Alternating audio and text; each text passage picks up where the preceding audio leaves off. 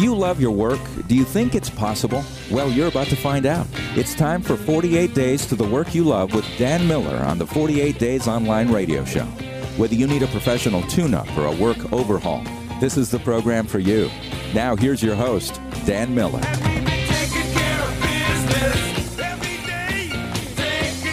Can you believe that almost half, well, actually, half of the first month of a new year is already gone? Goodness me! We'll be talking about 2016 in a blink of an eye.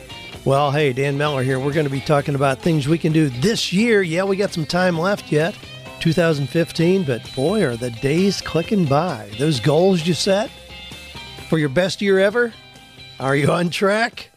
You know, I'm doing some things right here in the first of the month, and it's exciting to to be doing those new things. I'll share a couple of those but uh, the days are clicking by quickly. Hey, we're going to be tell- talking today about how rich are you? You know, what do you think about when you think about somebody being rich? Well, I got some interesting ideas that we'll share about that. One of our sponsors today is Casper. Now, you've heard me talk about them a little while back, and we're having a lot of fun with that. I'm going to be telling you about our own experience with Casper Mattress and tell you how you can get $50 off any mattress purchase. You know, it's just one of those things that makes your life good. When I talk about being rich, you know, we're going to talk about things other than just how much money you've got in the bank. And I mean, where you sleep at night, how you sleep, that's part of being rich. Golly. Well, we have a Casper mattress. You can get $50 off your own purchase on that by visiting caspersleep.com slash 48 days. And then if you use the promo code 48 days, you're going to get free shipping and some other goodies I'll tell you about in a little bit. How rich are you? I'm going to tell you six habits of the rich. I'm going to talk about why being a homeless college student is a bad sign. Someone once says, Dan, my husband has had four jobs in 18 months. Another listener says, I feel very attacked by Satan. Someone wants to know should my blog be for profit or non profit? And then somebody says, Dan, your books and podcast have ruined me. Well, we'll have some fun looking at all those issues and more. let me just go ahead and tell you a little bit more about the, the Casper deal here. And they're our, they're our sponsor for today and will be periodically throughout the entire year. We've already got that lined up, so be prepared. You're going to hear me talk about some of my favorite things out there. And Casper, a few few months ago now, they sent us a mattress. It comes in a box. You don't have to go down and strap it onto the top of your car and be concerned about having it blow off in a freeway. It comes in a UPS box. You open that puppy up and boom, you better have it in the room you want it in because it expands to be a big size. I mean, it, it's a combines the premium latex foam with memory foam, but it is really cool. Now we just had we have one on our guest bed in our house. Now, when my son and daughter in law came back from Africa, they stayed at our house for a couple weeks and then moved back here to the sanctuary where they're living now. But Ilea, my daughter in law, wanted us to move the mattress back here because she fell in love with it so quickly. Now, we didn't do that. We decided to uh, get another one for back here and leave that one on the guest room. But we just had my brother and sister in law here for a few days. Now, my sister in law is an early riser. She gets up early in the morning, you know, 5, 5.30, always, as for years. They came to our house, and I mean, they were here for, you know, several days. And like the second morning, we were out just uh, having our muffin and tea and talking to my brother, and he said, Golly, I wonder if something's wrong with Viola. She's not up. I mean, it went to 9.30 until she got up and she came out and she was like just dazed. She's like, I can't believe that happened. And it was simply because she was so comfortable sleeping on that mattress that it extended her sleep night till her body finally caught up, apparently. But she was amazed how she slept in. I mean, the, the period of time that she slept because it was so comfortable and allowed her to go into a deep sleep from which she was fully rested. That's the Casper guys.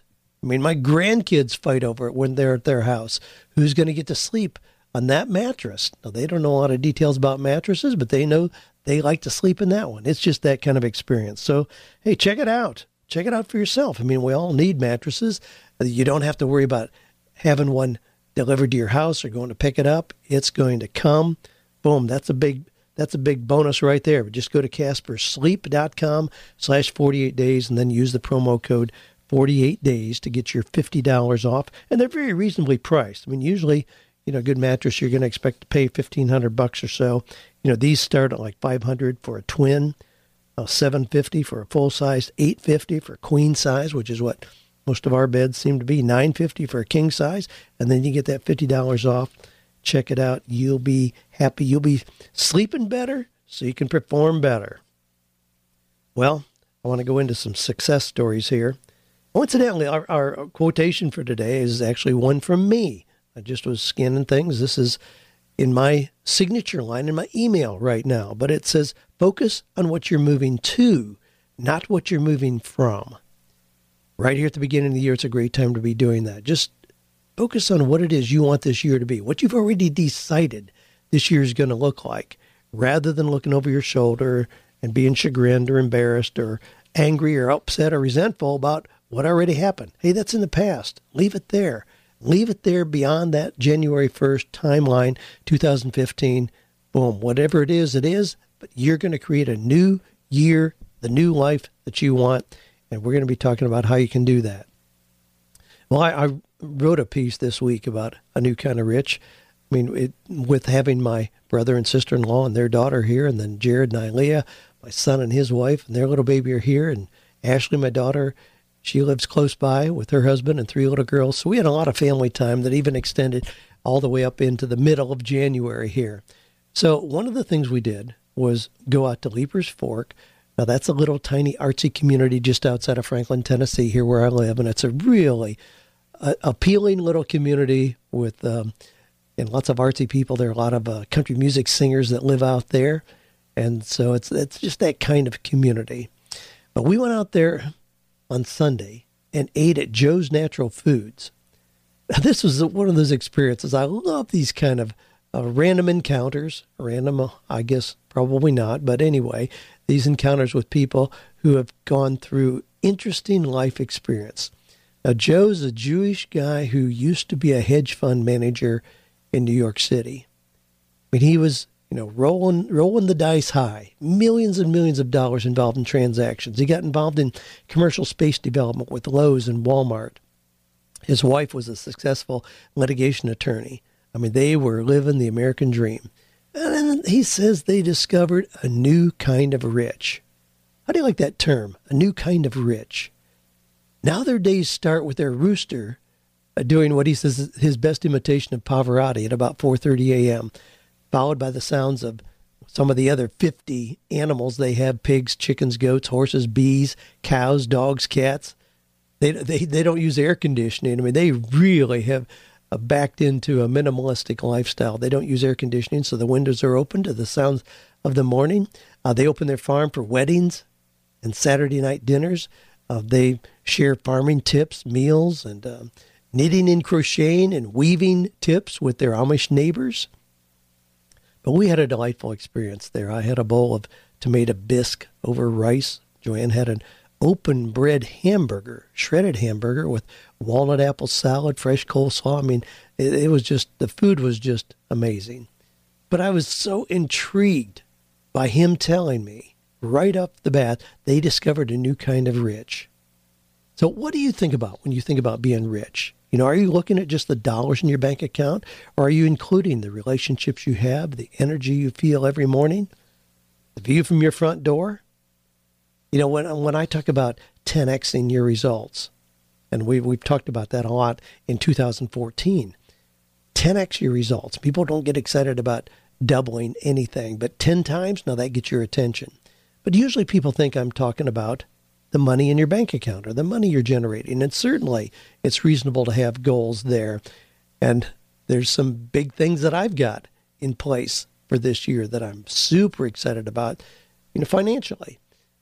But I'm also super excited about the kind of rich life that I get to live. You know, on Sunday evening after being out there for that uh, neat lunch experience. We were back at our house. Everybody was there, and our house was filled with the sounds of children playing, uh, the aroma of more great food, the laughter of games being played. I mean, we were pay- playing, um, what is it that we play?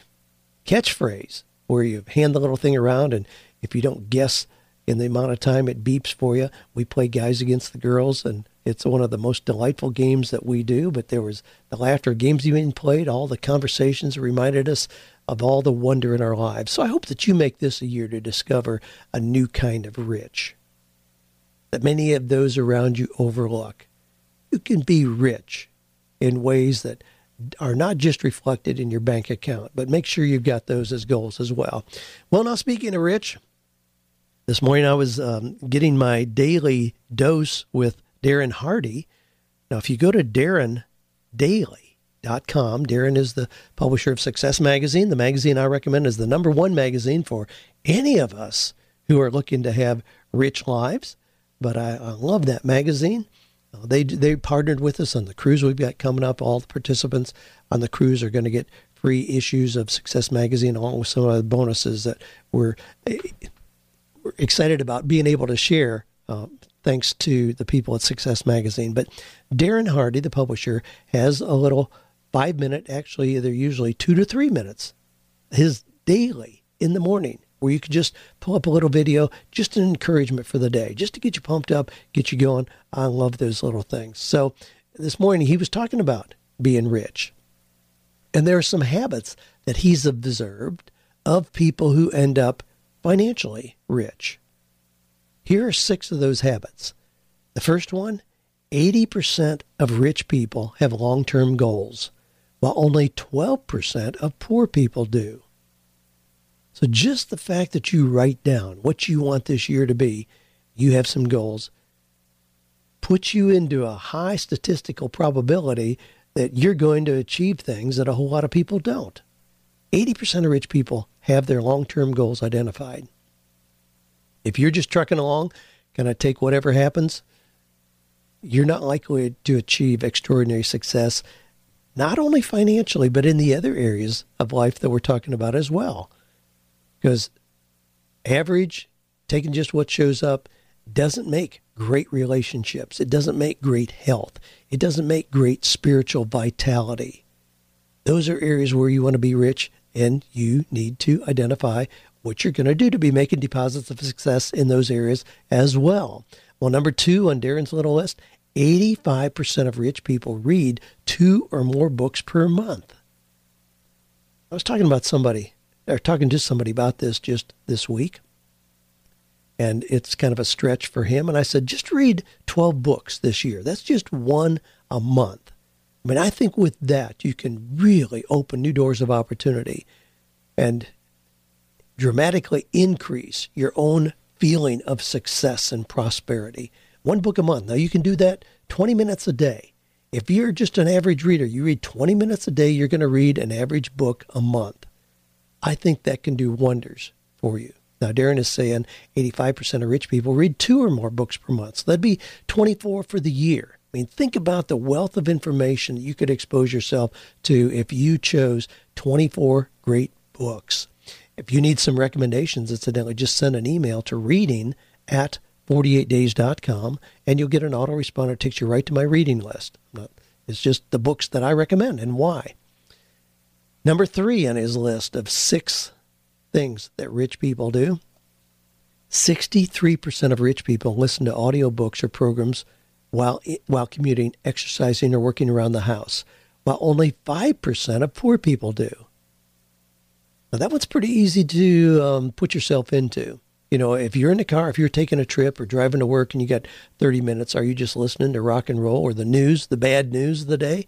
Or are you filling your brain with something pure, positive, clean, inspiring, wholesome, good and true? All those wonderful things. I mean, I love that kind of stuff. But the the podcast, the audio programs, I mean, you hear me recommend books. Got a couple I want to recommend to you today. Books that you can listen to. Again, if you listen for 30 minutes a day, you're going to be able to listen, even if you're not a reader, you're going to be able to listen to more than one complete book in the course of a month. Full length books, books like I write, 240 pages, traditional trade books, are typically about six hours in length. So you can just extrapolate that down. If you listen to 30 minutes a day, it's going to take you 12 days of listening to listen to an entire book. Number four on our little list of six here 67% of rich people watch less than an hour of TV each day. 77% of poor people watch more than an hour. Wow. Again, pretty easy to quantify that one. If you watch more than an hour of TV a day, you're in a broad category of people who stay poor. That one's pretty easy to monitor. 67% of rich people watch less than an hour of TV each day. I mean, if you're watching more than an hour of TV a day, shoot me a note. Shoot me a note at AskDan at 48days.com. Let me know what it is that you think has enough value for you to watch more than an hour of TV a day. I can't imagine what that would be. But uh, now, now, granted, I mean, we have the Wi-Fi access on our TV, so we can go to Amazon Prime programs and we can pull up uh, TED Talks, and there there are a whole lot of things we can access through our TV. But I'm talking about just traditional TV programming. I can imagine how you would want to watch more than an hour a day. Well, number five, 89% of rich people sleep seven hours or more each night. There you go. If you got a Casper mattress, It'll help you sleep eight hours and you'll get up feeling like a million bucks. 89% of rich people sleep seven hours or more each night. I read an article a couple years ago in Inc. magazine, and it was this stupid, stupid article about how a guy was weaning himself from needing sleep by setting his alarm clock a minute earlier every morning. So over the course of a month, he'd be waking up 30 minutes earlier, like he's going to wean himself from sleep. I mean, that is a preposterous idea successful people I know don't try to limit the sleep that they get. I mean, you'll see if you get the Darren Hardy dailies, you'll hear him talk about make sure you're rested. Yeah, he likes to get up early in the morning, but he likes to go to bed at nine o'clock. I mean, if you go to bed at nine o'clock, you can get up at five o'clock, and you got your eight hours of sleep. I mean, how cool is that? So the goal is not to sleep less. Trust me your productivity, your mental alertness, your sense of well being, your health are all going to suffer if you're not rested. And I haven't used a, an alarm clock in years, but that's because I go to bed when I'm tired and I get up when I'm rested. Love that process. And I do that even if I have morning morning commitments. I mean, I am an early riser, but uh, and you know the other half of that equation. You aren't going to catch me out partying at, at midnight either. I don't care if it's New Year's Eve. I'm going to be in bed because I know what it does for me and health wise. Well, number six on our little list here 76% of rich people exercise at least 30 minutes four times a week. That's a pretty easy goal to have. Exercise 30 minutes four times a week. Build that in. Build that in. I may share again what I'm I'm doing some new things. I'll I'll share with you after I get through 30 days of a new program that I'm doing but uh, I'm amazed already at how I'm feeling and uh, how I'm able to to stretch and some of the things that it's doing to my lower back and all those wonderful things. But I got a new program and I'm real excited about. Well, there you have it. Um, well, let me do one more here, and then we'll do our "We Are the Champions" and move into the questions. This comes from Brittany. I mean, the things that I've been sharing here really are in what I consider the success category. I mean, these are things that can change your life. Uh, talk to people around you who are doing things. You'll hear what they're doing. Well, one more. Brittany says, I wrote you a while ago about using Fresh Prince to land my dream job. I wanted to share a couple successes with you. Because I'm a contract worker, I was told that I wouldn't likely have any work over the holidays. Because I needed the income, I was bummed to learn this, but I volunteered for any work that came up along with five or six other people. The Friday before Christmas week, we received an email from my boss saying someone may contact us with work I took the initiative and emailed that manager offering to happily work for her. She ended up contacting me, giving me the opportunity to work over the two holiday weeks. I was the only one who was selected and received praise from her on my initiative and work ethic in a letter that was sent to my boss and the VP of the company. I also wanted to share that I recently became aware of a conference hosted by a leading speaker in my area that I really wanted to attend but had not budgeted for. He was offering a free guest ticket with each registration. So I reached out to him and inquired if anyone had registered but didn't have a guest to bring. And I offered to work in order to earn the ticket. Ultimately, he agreed to give me the guest ticket in exchange for me helping him with his social media. I'm now learning and growing under a mentor I could have only dreamed up, all because I made the choice to show initiative. Thank you for sharing that message with me. Well, thanks for sharing that, Brittany. I love that example, both of those. You just took the initiative got extra work, extra income, got to go to a major conference because you just simply asked, what an innovative idea. It was listed in the registration materials, obviously, that if you register, you can bring a guest, and you simply asked to be a guest, even though you didn't know any of the people who were coming. I love that creativity. Way to go. Way to make it happen. Absolutely. Well, there you go. We consider those success stories a big part of what we share here. I've got some interesting kind of tangents on that. Got somebody who wants to expand the success stories and do a complete podcast just based on those. So we'll, we'll consider that. We'll look at that. If you think that'd be a great idea, hey, let me know. We could have a podcast that is totally devoted just to success stories. I love integrating them here. You got a success story, and shoot it in to Ask Dan at 48days.com. You can also just go to the 48days.com site click on the podcast link. You'll see a red starburst jump up there. You can share your story there. We'd be happy to include it in an upcoming show. Now, I want to talk just a little bit here. Boy, I got a lot to go through. I'm going to rush through some things here, but this issue about more and more people having lives that they hate and then having six figure student loan debt is driving me crazy. Now, there's a whole lot of people out here who are addressing that. I mean, Dave Ramsey's daughter, Rachel, is real active in that space. She travels around the country talking to college students and helping them create a plan whereby they can get out of school and not have all that college debt. You know, we've certainly been encouraging people to do that. But right now, estimates are that there are 58,000 homeless college students in America today. Now, here's the mentality behind this that I question.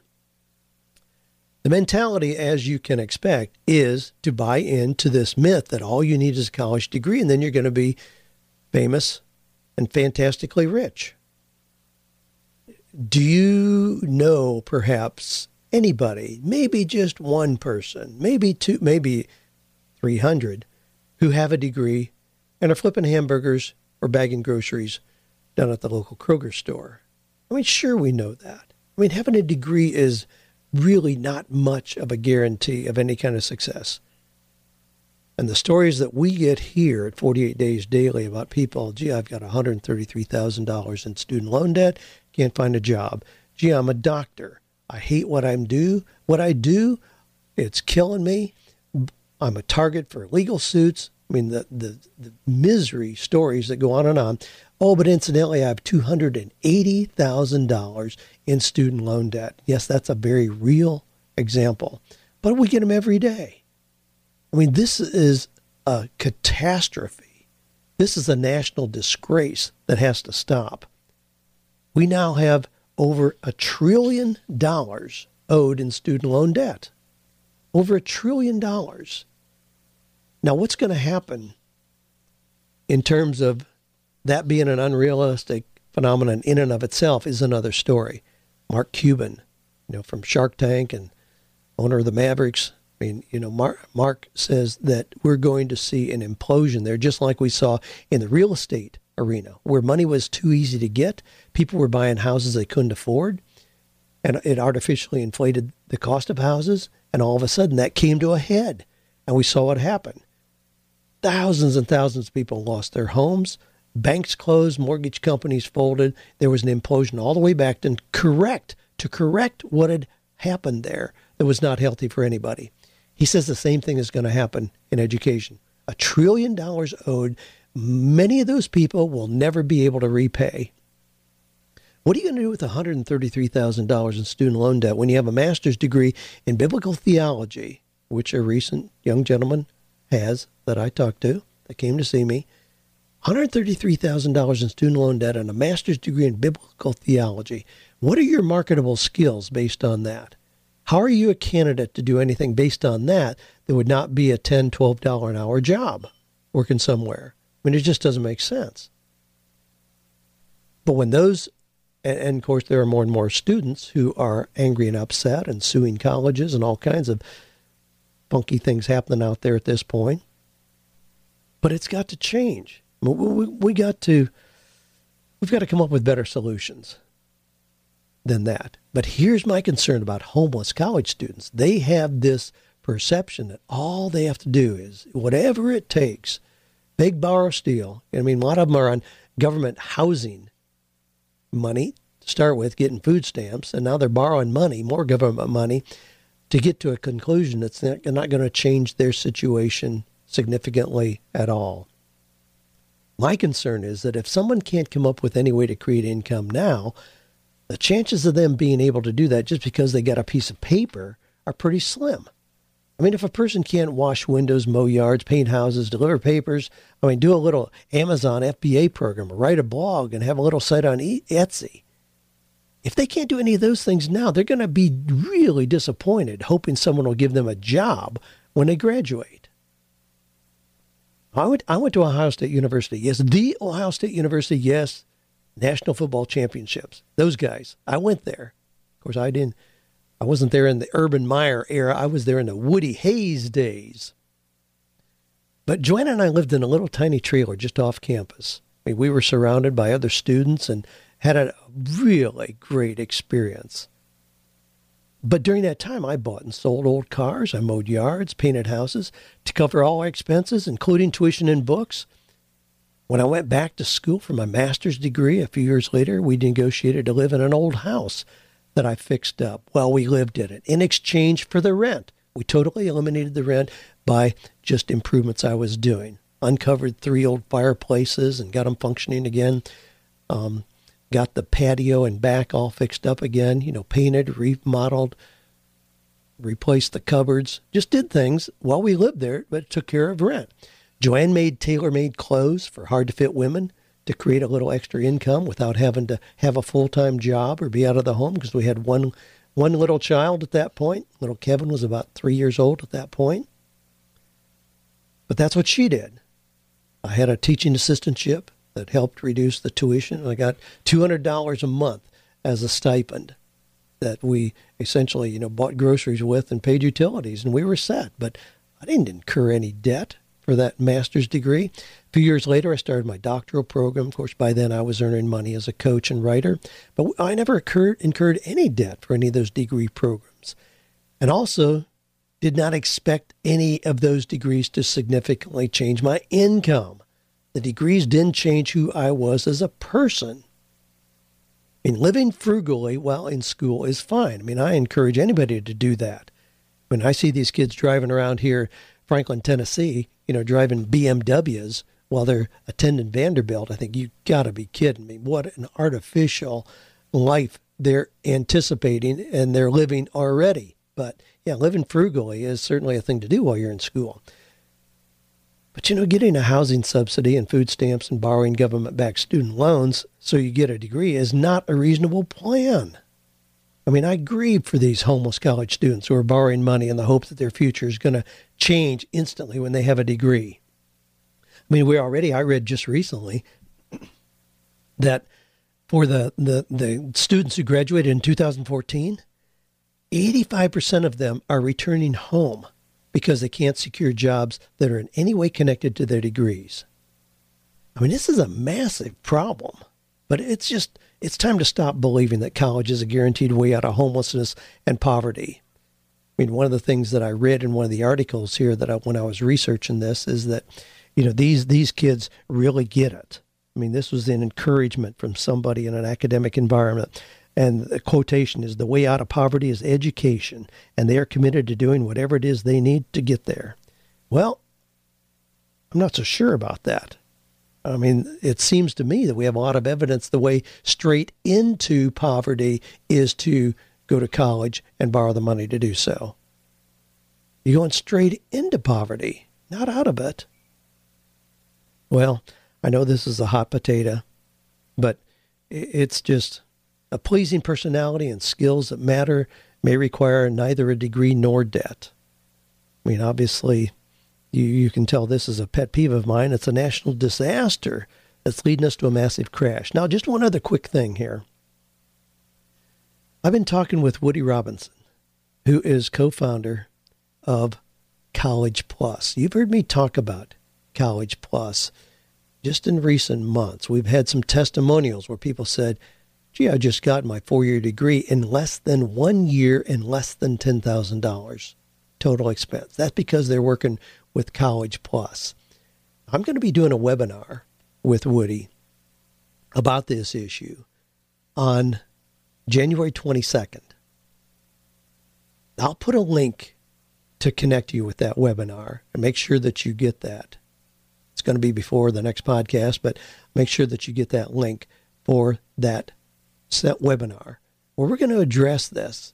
But I think Woody is really onto something here in helping students look at the best alternatives, put together a program of study where they can get a degree from a fully accredited college. This is not some little mail order degree. This is getting bona fide degrees, but it does not require four years and $100,000 to get a degree in political science. Trust me, it doesn't. And you don't have to spend four years, you know, going to frat parties and football games either if all you're interested in is just getting the degree. Now, there's a lot of value in the college experience. I mean, I love the time that I've spent in the academic environment. So we aren't just washing that out, but balance that against what you can afford. If you can afford to go to Vanderbilt or to Belmont and spend the money for a four year experience, fantastic. Enjoy the experience. Talking with somebody yesterday, said, Wow, with you know, these degrees where somebody's settled with two hundred thousand dollars in debt, why don't the parents just buy the person a house and say, Well, here's a house. You don't have any debt figure out a way to make a reasonable living, you'll get a much better head start than if we had just put that money toward a degree. Well, anyway, let me move on from there. Lots of things happening. Lots of things happening. I just want to inform you. Certainly, I'll give you my opinion. You form your own, but make sure that you're making good decisions about some things that other people just assume are a given. No, they aren't. We're going to think differently here at 48 days, you know, we, we do things that are different. We, are, we have no interest in being normal. Our buddy Kent Julian, you know, wrote a book, Who Wants to Be Normal Anyway? It's a great look at that. You know, if your goal is to be normal or average, you, you've set the bar pretty low. We don't want to do that. You want to be like Dave Ramsey says, you want to be weird. You want to be different. You want to be abnormal, eccentric, extraordinary. Whatever term you want to choose, that's what we're aiming for here. Certainly not ordinary. This comes from Melissa. Dan, thanks for taking the time to read my email. My husband Ross and I received a really low blow last night from his former boss. He told Ross yesterday morning he had a guy coming in to interview for his position. Completely blindsided him. Ross had been working for him for almost a year and heard nothing but good praise from the boss. He gave Ross bonuses, bought him a nice uniform for work, but came to find out yesterday he felt that Ross wasn't up to where he wanted him to be, and he had been feeling this way for a few months now. So he's basically been lying to my husband for a while about everything. We were both crushed and angry that a fellow Christian would do this to, to us in the way that he did it. Now he has to start back on square one. My husband's a wonderful man, has the most positive attitude about everything. He loves to talk to people, make them laugh. His positive, upbeat spirit is so contagious that you can't help but laugh with him. He's the kind of person that can have a conversation with a stranger in Walmart. He's an amazing singer. But most people don't want to give him a chance because he's young and doesn't have that almighty degree and or lots of work experience. In the year and six months we've been married, he's had four jobs. I know he has so much potential. He'd be great. And lots of things. If he'd be great in lots of things if given the chance. Can you give us some advice? Thanks for all the work you do. You inspire and give us the rest of the rest of us hope. Forty Eight Days was one of the best books I've ever bought and read. Sincerely, Alyssa. Well, Alyssa, for one thing, I'm going to send you a copy of the brand new version of 48 Days to the Work You Love because there's some new chapters in there that you and your husband will really enjoy. Chapter two is Who Would Hire Me? Chapter three is Yes, I Do Have an Education, where I talk more about some of what I just talked about. Don't get trapped in thinking that if only your husband had a degree, then life would be rosy Again, depending on what it is that he wants to do, it may have little bearing at all. Now, you haven't really mentioned what it is that he does. Obviously, there has to be more than just being a nice guy with a friendly smile and a laugh and enjoy being around. There have to be identifiable skills. What is the value that he brings to the table? Be very, very clear on what that is. What is it that he can do to help a company be more successful? Be very clear on that.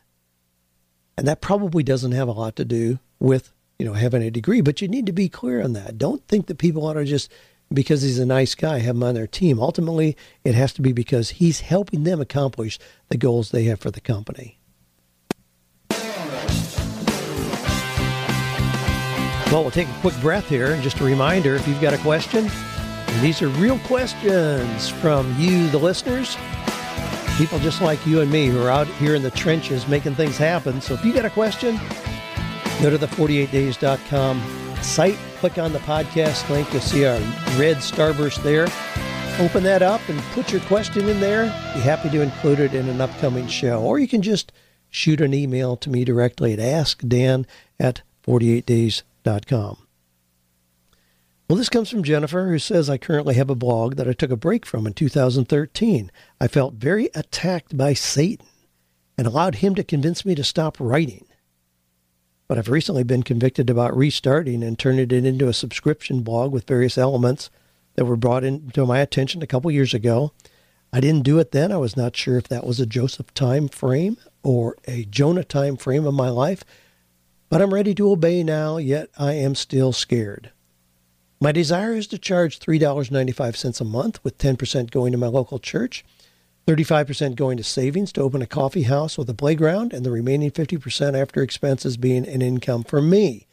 Prior to doing this, do I need a business license, etc.? How do I figure out if it should be nonprofit or for profit? Well, Jennifer, I commend you on looking at some new creative opportunities here and moving forward, but I'm going to challenge you on a couple fronts on how you frame this. For one, when you say that you were attacked by Satan and he, he convinced you to stop writing. I'm not really sure I can get my head around that. I'm not sure what that means. I think we tend to give Satan too much of a real presence and existence in our lives. You know, if I decide to drive a different way to the store because somehow in my mind I just feel like I ought to do that. And then in taking the different way, I have a flat tire. Was that Satan? See, I don't think so. I don't think we can give Satan or any kind of evil force out there that much credibility or that much power. I mean, things happen. We live in a very real world. But if you decided not to write, I suspect there were other reasons that you just decided not to write. I don't think there was some sinister evil force out there that was trying to convince you not to write. If you want to write, just go ahead and continue writing. So, whatever the reasons that you've turned a corner here and you're ready to write again, I mean, I commend you on that. I mean, I love writing. I love the process of writing. But again, if I if I show up in the morning and I'm not feeling really inspired, and I'm feeling kind of dry, I don't attribute that to Satan. I get up and walk around. I may go for a walk, visit with the neighbors, pick up a book and read it, or pop up on a, a TED talk and watch it. Do something to make me inspired. That's what I do to be re energized and re inspired. I would encourage you to do the same. Now, I think this is a tough model that you're talking about. I don't know of anybody that charges $3.95 a month for their blog. I mean, if I look at Michael Hyatt with the hundreds of thousands of readers that he has, I mean, I don't know how many he could maintain if he were charging $3.95 a month for that. I, am not sure that's a realistic model. There are ways you can make money with blogs. There are ways you can make money with podcasts. I mean, you hear on here that I have periodic sponsors. Sure, those people pay me money for that kind of exposure. If you build up a big audience and you've got a lot of readers, that's what I would encourage you to do. If you start charging, you're going to have 10 people at the end of the month, whereas if you just put out great content, you could have a thousand. I would have a thousand. I would rather have a thousand readers or listeners and then leverage that for other kind of things that I offered where people may have an opportunity to spend money than to charge them for the information itself. I mean, just like my podcast. I mean, I'm fortunate in having a pretty large audience for this podcast. How many of you would continue listening if I charged $3.95 a week for the content you get? I mean, I get these wonderful letters about how it's changing your life. I mean, I'm thrilled to get those. And I want to continue getting those. But I have no intention of saying, okay, now you're going to have to pay $3.95 a week to get this. I just, I don't think it's a realistic model at all. I mean, I, I, I don't know of anybody that I know, big time bloggers, who could make that model work. I think you're going to have to have other things that generate income where your blog is a marketing tool for you to gain an audience, gain credibility, and a reputation. Now, whether it's that or any other business, you say, how do you figure out if it should be a nonprofit or for a profit? Here's my take on that. If you say that it's going to be a nonprofit, what you're really telling us is you haven't figured out a way to make it profitable. That's not a very appealing kind of process. If you're going to go into business, then it ought to be profitable. If it's not, it shouldn't be a business. So there's really no option. There's no good option for you to make your blog a nonprofit. None. Now, certainly you can show me people who are doing that. I think it's a bad idea. I mean, make deliver enough real value to people that they will in fact give you what Rabbi Daniel Lapin calls certificates of appreciation, which are those dollar bills that we all like to see. Make it valuable. Don't need to make it nonprofit.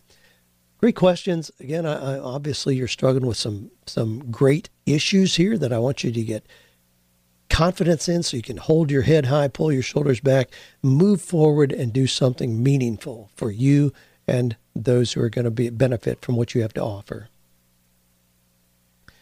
Greg says, Dan, I listen to your radio stream every week, get a nugget from every show. For Christmas, my wife bought me Rudder the Day from Amazon. When I opened the book, I was shocked to see you had signed the inside.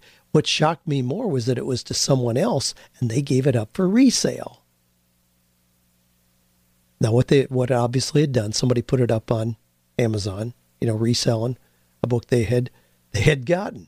Uh, Greg says, thanks again for everything you do and your coach for coaching your listeners. I always recommend you to people that are looking for something other than the JOB or inspirational insight.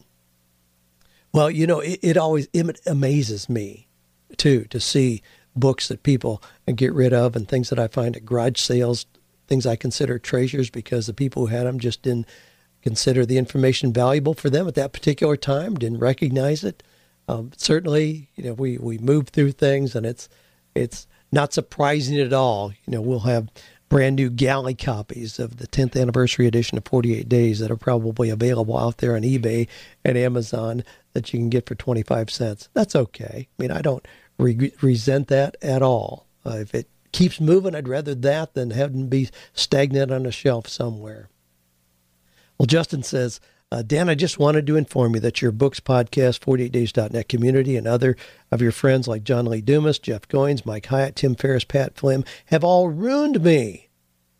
What I mean by this is that I flip through career sites like Career Builder, Indeed, and Glassdoor, and I have this overwhelming sense of dread come over me. I feel like I'm looking into a pit of darkness. At this point in my life, jumping into entrepreneurship and creating work I love will take time. I currently need a better paying job, but everything I look at online gives me this sense of complete dread. I no longer want to work for some big company, nor do I want to work do work that doesn't matter. I know you say I should create work, and with the help of some friends, I've started that process. I know I'm on the right path, but it'll take some time. So I blame you, Dan. I blame you for making me not want to be just another cog in someone else's wheel of life. I blame you for creating in me this sense that there's a greater purpose for me. I blame you for reminding me that I was once a dreamer. Thank you. well, thanks for your note, uh, Justin. I love love your uh, sarcastic slant on this. That I've ruined you. You know, it's like uh, Joanne with the cars that I get her. You know, years ago, my gosh, we had cars. When she met me, I was driving a 1931 Ford Model A coupe. I mean, certainly didn't have soft seats. Had little Renault Dauphine seats that I'd gotten out of a junkyard in it. You sat with your head ducked down because I'd chopped the top so low. Certainly no air conditioning, and the fumes came up from the back rather, um, rather significantly. So uh, not a whole lot of uh, pleasurable things there, other than the fact that it had a Chrysler 331 where I could burn rubber for half a mile and impress everybody, and it was loud and fast. But as time went on, I got Joanne a car with power windows. And she realized, oh my goodness, I'd never want to have a car without power windows. And that was power locks. So she can lock all the doors without walking around individually. And then it was heated seats. Can you imagine any the feeling of luxury and having heated seats and cruise control? And then it was air conditioned seats. And I, I kid her about all those little things where once you've seen the light, you can't go back to the average anymore. So I hope that's the process for you, Justin, that you've enjoyed this process of, of seeing new opportunities and that you, in fact, are enjoying having been exposed to that. Yes, it does spoil you to the average, the mundane, for sure. But this is the way we want to move. Now, we, I've got some great questions here. Here at the beginning of the year, you all have really flooded me with great things. Um, got somebody here that wants to know how you deal with family members who don't encourage you on. I want to deal with that. Somebody else who's ready to spend $10,000 on a startup business wants to know how to use that wisely. Got some great things here, and we'll save those for another day because based on the requests that I've gotten from so many of you, even Cliff Ravenscraft, who does all the tweaking on the podcast and makes it available to you out there and for uh, with Zoom and Stitcher and iTunes and on my site and all that, said, please keep using the song that Todd and Emily did for 48 days at the end of your podcast. So here it is. So for whatever indefinite period of time. I'm going to intersperse this frequently where we end with this. So, uh, thanks for being part of this community where we do, in fact, find or create work that is meaningful, purposeful, and profitable. Stuck in the JOB. Can someone set me free? I've had enough of this. This life is meaningless. These hours don't pay enough. This work is just so tough. I need to get away. The clock is ticking, so don't delay. It's gonna take whole heart. It's gonna take all you've got to make